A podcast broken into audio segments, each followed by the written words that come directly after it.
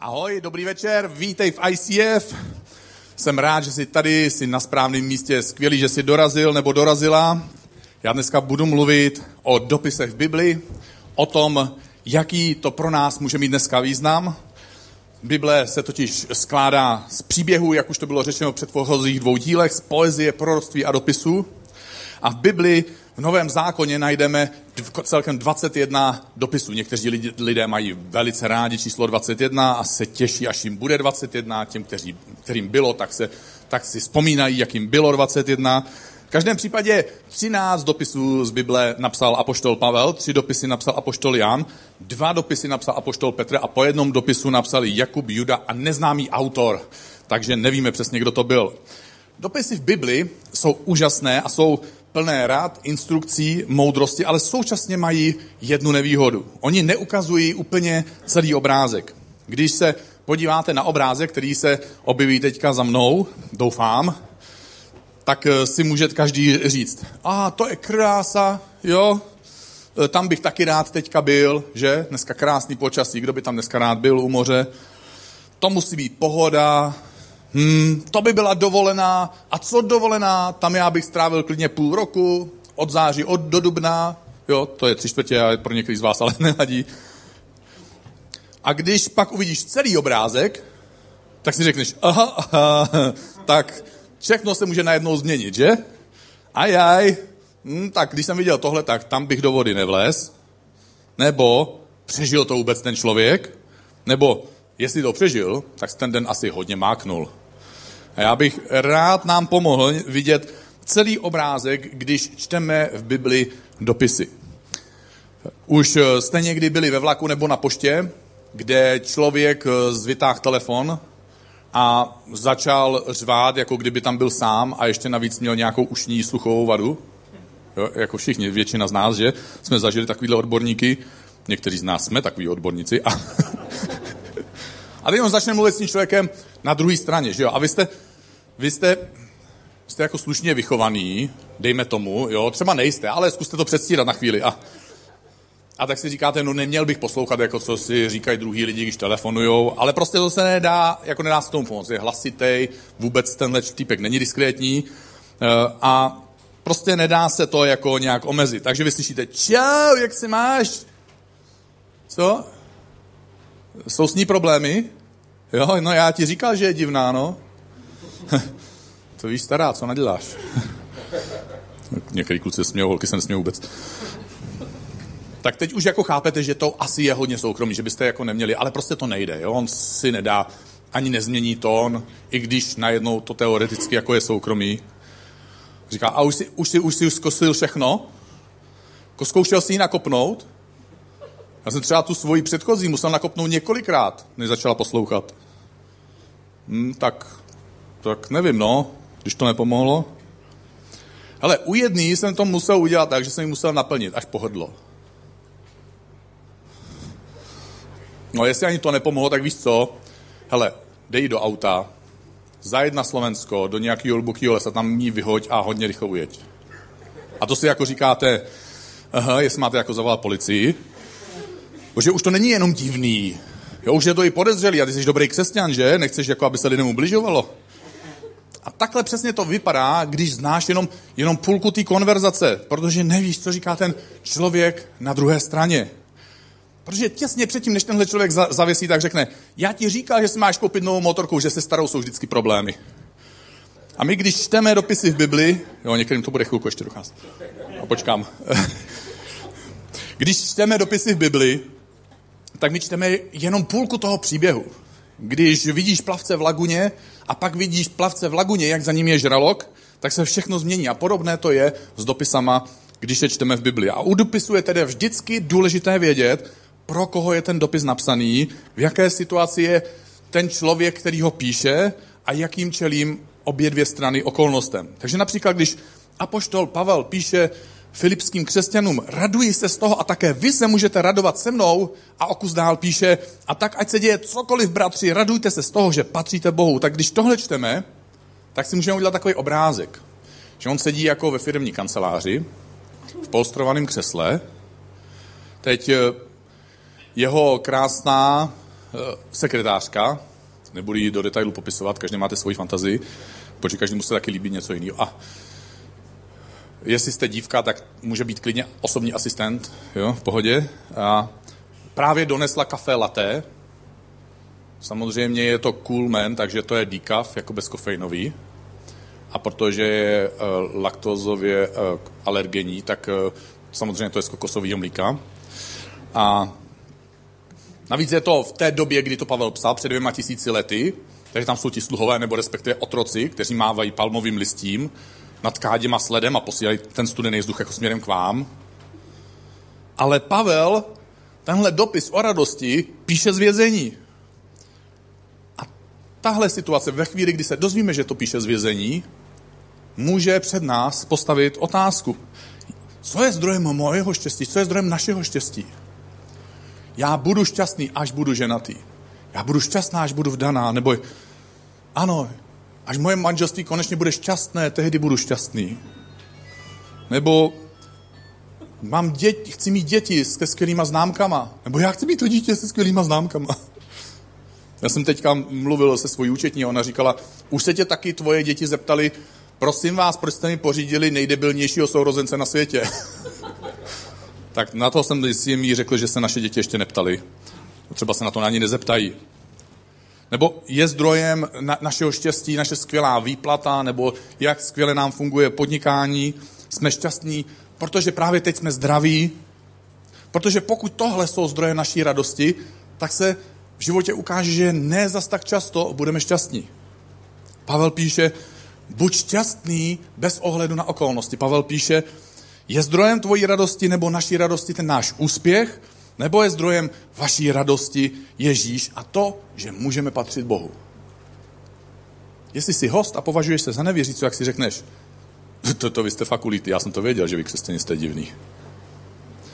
Upřímně, já opravdu nevím, jak, jak eh, dokonale šťastný bych byl, kdybych seděl někde ve vězení, eh, kdyby mě někdo nespravedlivě odsoudil, kdyby mě nějakým nepravdivým způsobem někdo pomlouval v novinách, kdyby mě společensky poplivali, nebo i fyzicky, to neznám nikoho, kdo by byl šťastný. Já mám radost, když, a jsem šťastný, když se mi něco podaří.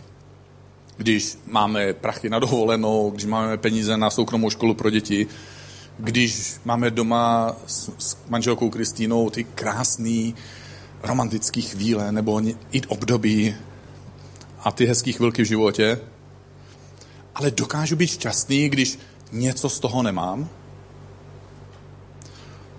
Jsem šťastný proto, že patřím Bohu, že Bůh je se mnou, že mě nikdy neopouští, že se na ně můžu vždycky obrátit, že jsem vždycky přijatý, kdykoliv za ním přijdu. Já zmíním jednu ženu, jmenuje se Johnny Erickson Tada a ona kdysi v mládí skočila do vody a zlomila si při tom páteř a od té doby neovládá svoje končetiny a je doživotně na vozíku a nemůže žít život tak, jako ho žila do té chvíle, než do té vody skočila. A ona o utrpení řekla, utrpení tě přivede na křižovatku. Musíš se rozhodnout, jakou cestou se vydáš. Cesta dolů vede k zoufalství, cesta vzhůru vede k vděčnosti. Bůh nás vyvádí z naší komfortní zóny a my se musíme rozhodnout, i když ne všechno chápeme. Když znáš situaci, ve které byl autor toho konkrétního dopisu v Bibli, tak tvůj pohled na obsah toho dopisu se může zásadně změnit. Takže pokud si čteš Bibli, zkusi někdy, nemusíš pořád, jako, ale zkusi někdy zjistit, v jaké situaci byli autoři dopisu v Bibli, když zrovna ten dopis psali. A určitě věřím, že získáš nový obrázek. Dopisy v Bibli také popisují tu druhou stranu konverzace, o které jsem mluvil v tom příběhu o motorce. A to je život tehdejší církve. To byste nevěřili, co se tehdy dělo. Když apoštol Pavel přijel do Korintu, což je, což je um, středomořské město, tak uh, přijel do města, kde pití alkoholu bylo běžné. A pilo se všude. Pak navíc sex nejenže nebyl tabu, sex byl součástí veřejných představení a sex byl součástí náboženských obřadů. Takže si dokážete představit, že na takových obřadech bylo narváno. Oni měli svoje zlaté pravidlo. dělej si, co chceš, všude, kde chceš. Hlavně dělej, co se ti líbí. Navíc v tom městě do té doby nebyl žádný křesťan, který by tam běhal z Biblí a tloukl lidi po hlavě nebo s transparentem, aby jim vysvětloval, že jdou do pekla, když to takhle dělají. A Pavel přijíždí do tohohle města Korint a káže. Káže o Ježíši, dějí se zázraky, lidé se obrátí a stávají se křesťany. A pak Pavel po nějaké době pokračuje v té svojí misijní cestě a jde do dalšího města a řekne, dobře, takže ty jsi se mnou nejčastěji obědval, takže si o mě nejčastěji slyšel něco citovat, takže ty budeš pastor, protože vypadá to, že to umíš i opakovat, tak jak jsem to říkal. A počkejte, ty, ty a ty, vy tady vypadáte jako starší než ostatní. Ne, že bych vás jako chtěl urát, že jste starý, ale znamená to, že asi budete mít trošku víc zkušeností a budete trošku rozumnější než ostatní, takže vy budete tady vedoucí. Ale oni byli stejní jako všichni ostatní. Oni byli z té stejný divný party, z toho stejného divného města. Oni všichni byli noví věřící. Nikdo z nich nebyl na biblické škole. Nikdo z nich nechodil s rodičema do dětské církve, kde by zpívali křesťanské písně, kde by se naučili znát všechny ty velké biblické příběhy. A co všechno to může znamenat? Nikdo z nich nechodil do skauta a nesplnil modrý život. Ale všichni znají tyhle pravidla. Pij kolik chceš, měj sex kdy chceš, s kým chceš. A navíc teďka nově, po návštěvě Pavla, všechno je ti odpuštěno. wow! Život nemůže být lepší. V korinské církvi se lidé mezi sebou hádají a bojují jeden s druhým. Ženy si během bohoslužby rozbějí o sebe talíře a říkají, ty jsi kráva. A ona říká, ne, ty jsi kráva. A tahají se za vlasy. A tak jim Pavel píše do dopisu, do toho prvního dopisu korinský, prosím vás, taková prozba, mohli byste si odpouštět? Wow! Zjevně je to nenapadlo, proto jim to musel napsat. A pak se Pavel doslechne, že se tam obrátil mladý muž. Takže měli takový ICF, spousta mladých mužů. A on má, teď už to nepokračuje stejně, doufám. On má sex s druhou manželkou svého otce. Tomu se říká macecha. A Pavel píše, halo, to není dobré. Já vím, že vás to nenapadlo, tak vám to musím psát. Protože Macecha se teďka bojí chodit do církve, aby nebyla těhotná. A pak se Pavel ještě dozvídá, že během večeře páně lidé snědí tolik chleba, vypijou tolik vína, že jsou, že jsou přejezený a mají kocovinu. A tak jim Pavel píše, myslíte, že Ježíš na kříži měl kocovinu, přátelé? Prosím vás, napijte se a najeste se doma, abyste se nepřejídali a neožírali, když přijdete do církva na večeři páně. Pavel si řekl, tyjo, pokud já nic neudělám, tak církev bude hrozná a rozpadne se, to vůbec nebude odrážet podobu Ježíše Krista. On neměl Facebook. Jo? Takže nemohl tam dát, to mě mrzí. Jo? Nebo to mě štve. Jo? On neměl telefon, takže nemohl to nic vyřídit. Takže, takže sednul a napsal dopis. Musím najít ten správný. Pro Timotea. Eh, Timotea. Poprosil Timotea. Mám tady Timotea?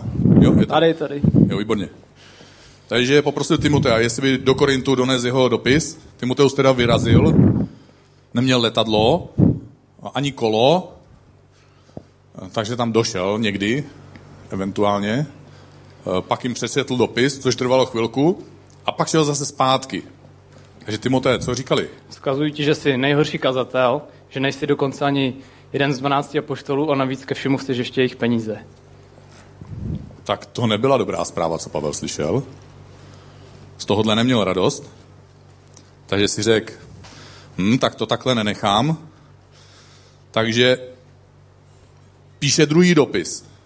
A tam píše, halo, vy lidi v Korintu, já jsem obětoval víc než všichni ostatní. A já jsem váš apoštol. A kdybych nepřišel do toho vašeho města a nekázal vám evangelium, a kdybych nedělal zázraky, a nebyl pronásledovaný pro to, co kážu, tak vy byste dál byli v těch svých chrámech nazí a dělali byste svoje pohanské obřady a neznali byste lásku Ježíše Krista. Takže napíše tenhle dopis, trošku naštvaný, trošku uražený, trošku rozhorlený a říká si, no Timoteus tam už byl, nepřines dobrou zprávu, musím poslat někoho, kdo má lepší věřdílku, kde je trochu narovná, takže zkusíme Tita. Je tu Titus? Jasně, jasně, jasně, tady jsem. Dobře, tak ty te, běž, jo, ty nevíš, co se stalo s prvním dopisem, takže tě to netrápí úplně v Pohodě. klidu, běž, nevíš, kam jdeš, nevíš, co tě čeká, jo, takže ty tu šel, že, stejná cesta, zase to trval nějakou dobu, přečet jim dopis, pak jde zpátky, tak co říkali? Byli nadšení, říkají, že jsi ten nejlepší učitel, dokonce ti posílají peníze na tvoji misi. No, haleluja, jo, konečně to někomu došlo. Pavel měl radost, když viděl, že jeho dopisy nakonec padly na úrodnou půdu, ale musel napsat dva. Některým z nás by musel napsat tři. Co by asi napsal apoštol Pavel za dopis, kdyby slyšel o ICF Praha? Co by asi napsal, kdyby slyšel o tom, jak žijí křesťané v Česku nebo v Evropě? O čem, o jakých věcech křesťané neradi mluví a Pavel by měl pocit, že potřebuje tuhle věc konkrétně posunout někam ku předu. Já si myslím, že jednou z těch věcí, o kterých by Pavel mohl napsat, tohle nám dolů, aby vás to už netrápilo, já vím, že některý z vás to hodně trápilo. Přátel, já mám papíru, tyjo, jak na úřadě. O jedné z věcí, které by apoštol Pavel mohl napsat, by mohlo být utrpení. Někdy to vypadá, že věřit v Boha znamená nezažívat žádné utrpení nebo těžkosti nebo nemoci.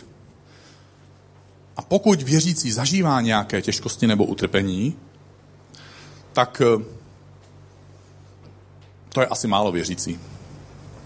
A nebo špatně věřící. A nebo málo a špatně věřící. A nebo teda Bůh není. A jestli teda Bůh je, tak určitě není dobrý v tom případě. Často se káže, že jdeme od požehnání k požehnání a Bůh určitě si přeje, aby jsme zažívali takovýhle proces. Ale lidé ne vždycky zažívají v životě jenom hezké věci. Taky další věc, o které se moc nemluví, často se nemluví o smrti.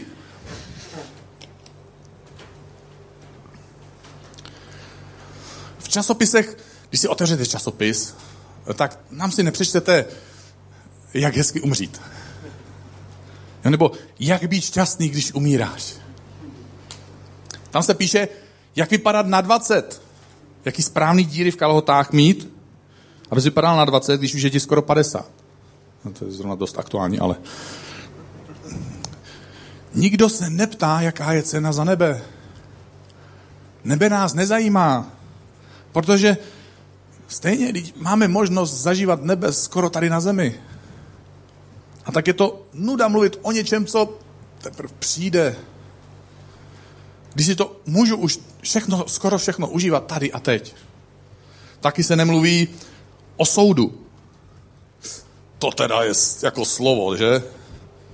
To, to, jako bratře, co to je za slovo? My přeci nemůžeme lidi soudit.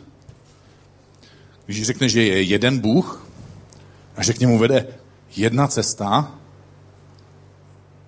jsi fanatik. Nikdo přeci nezná celou pravdu. Pravda je přeci relativní. Bůh je přeci láska. To je to slovo, které lidé rádi slyší. A tak se modlíme, Bože, požehnej můj plán, požehnej moji snahu, má vůle se staň. A, už nám to došlo. Tady je něco špatně, my se přeci máme modlit, tvá vůle se staň. A čtvrtá věc, o které by Pavel možná mohl psát a za kterou by teda určitě nesklidil pochvalu, morálka. To je slovo, že? To se dneska teda opravdu nehodí. Když, když někdo by začal o tomhle mluvit, tak by řekl, no Pavle, ty opravdu teďka nejsi náš apoštol. To přeci nemůžeš myslet vážně. My bychom rádi Boha následovali, ale určitě nechceme Boha následovat, pokud by nám měl šáhnout na některé konkrétní věci. Třeba na sex. Aha. Víte, co se říká? Říká se, že první, co se k Bohu obrací, je lidské srdce a to poslední, co se k Bohu obrací, je lidská peněženka a lidský rozkrok. Když někdo v církvi řekne, počkám se sexem až do svatby, a pak to bude parání cesta, na poprví, bum bum, taky v církvi někdy se jeho kamarádi na něj divně dívají. Extrémista. Přeci, když ji miluješ, není co řešit. Já si vlastně říkám, jaký má dneska svatý cesta smysl. Tam není nic na poprví. Na dovolený už byli a bum, bum, bum už taky bylo. Takže to je taková nuda. Teda, on sex není jako nuda, samozřejmě, ani na podruhý, ale, ale prostě miláčku, připravil jsem něco speciálního po svatbě. Připravil jsem dort, akorát už jsme ho snědli. Bratře, když takhle mluvíš, to není láska. Dnešní společnost je podobná té společnosti v Korintu a dnešní církev je někdy podobná církvi v Korintu. My věříme v Boha, ale diktujeme mu, jak se má chovat. Místo, aby jsme dovolili Bohu, aby on diktoval nám, jak se máme chovat my. My máme sociální média a tam jsme uprostřed všeho dění my. Máme auto, tam jsme řidič, zase to řídíme my. Máme svůj život a uprostřed toho života jsme my.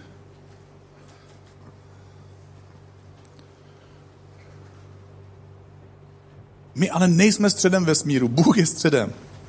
My nejsme autory Bible, Bůh je. My neměníme Boha a neměníme Bibli. Když my říkáme, co je dobré a co je špatné, pak my se stavíme do, do role Boha a říkáme, já jsem Bůh, já tohle určuju. Za 60, někteří za 80 let, já vám přeju i za 90 let klidně. Každý z nás, ty a já, se jednou postavíme před Bohem. Budeme mu stát tváří v tvář.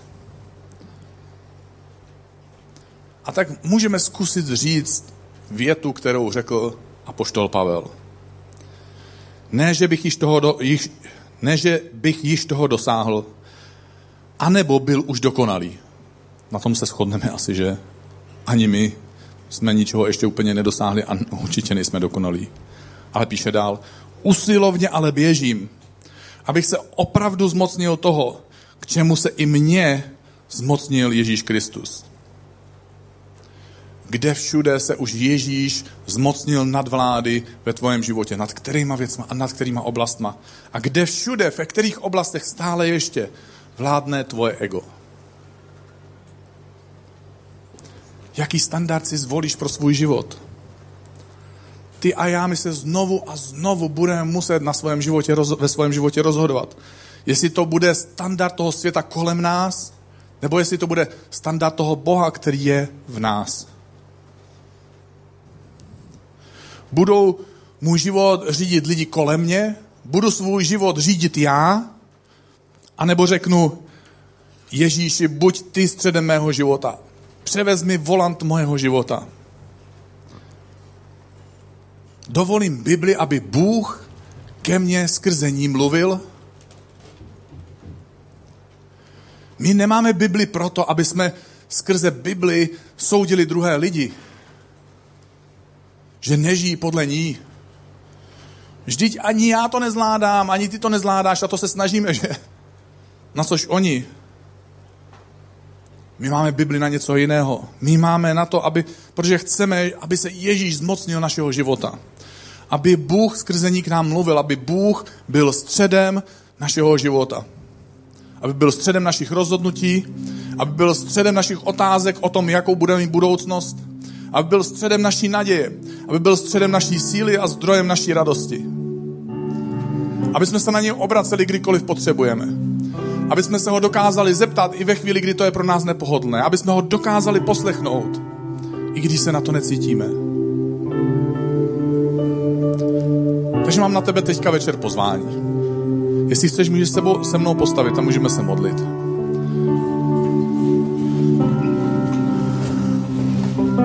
Bože, chci ti poděkovat. Chci ti poděkovat za tvoje slovo. Děkuji ti, že tvoje slovo je zapsané v Bibli. Děkuji ti, že si v něm můžu číst klidně každý den. Děkuji ti, že Bible pro mě není povinnost. Že je to místo, že je to okamžik, kdy otvírám ty stránky a ty slova se můžou proměnit v něco, kdy ke mně mluvíš, kdy mluvíš do mojeho života. Kdy já tě můžu vidět, kdy vykresluješ v mojí fantazii a v mém srdci obrázek mě jako člověka, který přichází k Bohu. Jako člověka, který tě nachází, jako člověka, který je tebou přijatý. Jako člověka, který nachází všechno, co potřebuje v tobě. Že v tobě můžu najít pokoj, že v tobě můžu najít zaopatření, že v tobě můžu najít odpuštění, že v tobě můžu najít přijetí. Že jsi můj ultimátní a konečný přítel, který mě nikdy nesklame. Že jsi můj otec. Že jsi můj táta, ke kterému se můžu vždycky obrátit. Který mi vždycky rozumí. Bože, my žijeme ve světě, který má jiná pravidla než Bible. Bože, pomoz mi nežít tak, jak chce ten svět. Pomoz mi žít tak, jak to odrážíš ty v mém srdci. Skrze svoje slovo. Nechci, Bože, dovolit, aby lidi řídili můj život, ale chci dát ten volant a rozhodování ve svém životě do tvých rukou dnešní večer. Bože, není to o mě, ale je to o tobě. Buď ty středem mojeho života a ovládni můj život. A chci se tě zeptat dneska večer, jestli je ve tvém životě nějaká oblast, nějaký kout, nějaká část tvého života, kde je to pro tebe těžké dát Bohu první místo, předat mu to řízení. Protože by si třeba i rád, ale znovu a znovu tam selháváš. Nebo se dokonce bojíš, protože máš pocit, že by ti Bůh mohl něco ukrást, jako by Bůh nebyl otec, který tě miluje, který ti chce dát to nejlepší i v té oblasti, kde se bojíš. Takže jestli chceš, tak to můžeš Bohu teďka říct. Bože, buď středem mojho života i v tomhle koutě. I za tímhle závěsem, který jsem nechával zatažený, aby se tam nedostal. Protože jsem se bál, protože jsem se styděl, protože jsem tak často selhal. Protože si nedokážu představit, že by si mě mohl milovat tak, že bys tam i v téhle oblasti pro mě mohl mít něco dobrého. Bože, já se ti otvírám, otvírám ti svoje srdce, svůj život. Dávám ti tohle místo, aby si ho ovládl, aby si se stál pánem a králem, aby si mi pomohl tím nejniternějším způsobem, ty moje nejvnitřnější motivace posunout a změnit do podoby Ježíše Krista. A Bože, modlím se taky dneska večer modlíme se společně, aby tohle místo ICF Praha, tahle, tahle parta, aby ty jsi byl naším středem. Aby jsi byl středem našeho života, ale aby jsi byl středem téhle církve. A aby tvoje slovo bylo to, co ovlivňuje náš život. Aby tvůj boží duch ho obživoval ve chvíli, kdy ho otvíráme. Když si ho čteme doma sami, když, se, když si z něj čteme na small group, když hledáme odpovědi, když z něj kážeme tady, tady na lodi. Bože, ať tvoje slovo a tvoje přítomnost mají svoji moc. Ve jménu Ježíše Krista se modlíme. Amen.